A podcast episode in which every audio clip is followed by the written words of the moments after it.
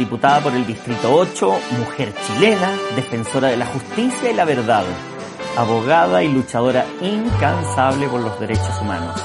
Es Carmen Hertz y este es su podcast, o mejor dicho, esta es su frecuencia. Bienvenidos a Frecuencia Hertz.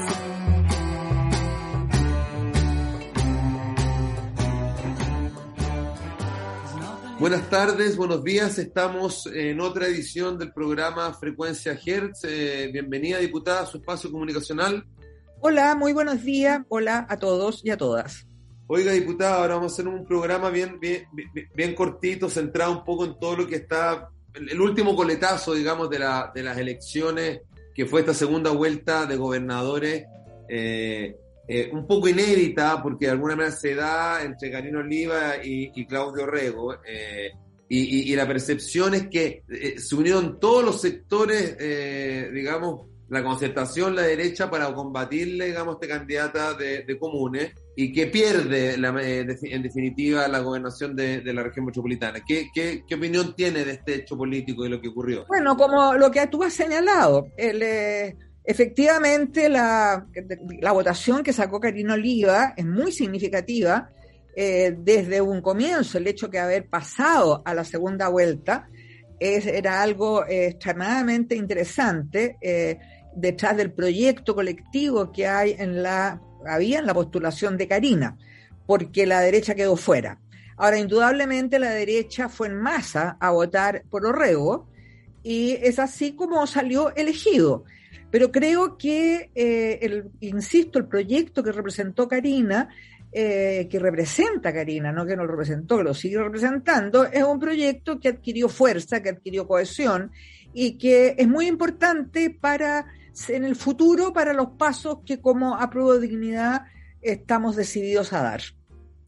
Claro, eso, eso, parece ser como lo más, lo más significativo, hay elecciones bien relevantes como fue la elección del gobernador de Valparaíso, de Mundaca, eh, irrumpieron figuras eh, muy relevantes en este nuevo cargo que nadie tiene muy claro tampoco, diputada, en qué consiste y si se va a poder desarrollar con las competencias que al menos ya los gobernadores están exigiendo. O sea, te empieza a ver, eh, es un tema más técnico, pero empieza a haber bastantes roces, al parecer, entre la autoridad electa y estos como gobernadores designados por el Ejecutivo. Bueno, sí, claro. Eh, por cierto que los llamados delegados presidenciales, que así se van a llamar, lo que son los intendentes hoy día de designación del Ejecutivo, eh, van a intentar eh, horadar las facultades de los gobernadores regionales, porque esta disputa, digamos, en definitiva, de cómo se corre el centro del poder está en todo el arco, en todos los espacios de la sociedad chilena.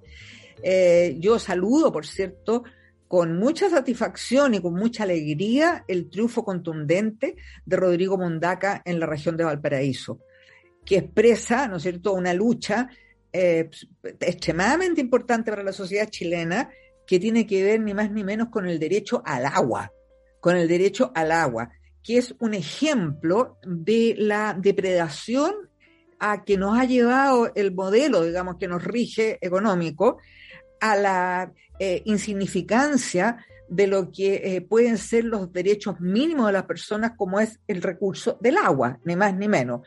Y cómo por eh, las concesiones de los derechos de agua se han ido, ¿no es cierto?, provocando regiones de sequía hídrica, regiones de emergencia hídrica, muerte de ganado de pequeños agricultores, la debacle es una debacle, digamos, una crisis económica, una crisis climática eh, que no tiene eh, parangón y que tiene que ver claramente con el modelo, con el modelo que nos rige extractivista, depredador, eh, que, que, tiene a la sociedad chilena en esto. Y como insisto, en todos los espacios de nuestra sociedad, esta, aferrarse de la minoría a seguir con el control del poder se está dando en todas partes.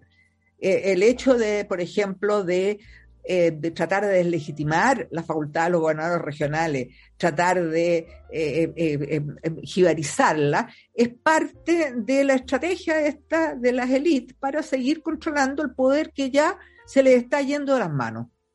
Así es, diputada, digamos la última, la elección de, los de, los, de los constituyentes, donde rompió esta lista del pueblo, que veremos eh, qué es lo que pasa. Un buen resultado para, para Pro Dignidad como proyecto político, eh, tanto a nivel de constituyentes como de, de gobernación, así que eh, expectante en lo que viene, en las primarias que vienen y en cómo las cosas se vayan eh, sucediendo. Hay un interés de la ciudadanía por los proyectos, por los procesos políticos que están en curso y esperemos que todo, todo, siga, todo siga bien, diputado. Eso sería por hoy. Que esté muy bien, diputada. Estaríamos terminando por el programa de hoy. Muchas gracias. Me despido con mucho afecto de las auditoras y auditores. Hasta luego, hasta el próximo Frecuencia Hertz. Así es, estamos así terminando un nuevo episodio de Frecuencia Hertz diputada por el Distrito 8, mujer chilena, defensora de la justicia y la verdad, abogada y luchadora incansable por los derechos humanos. Es Carmen Hertz y este es su podcast, o mejor dicho, esta es su frecuencia. Bienvenidos a Frecuencia Hertz.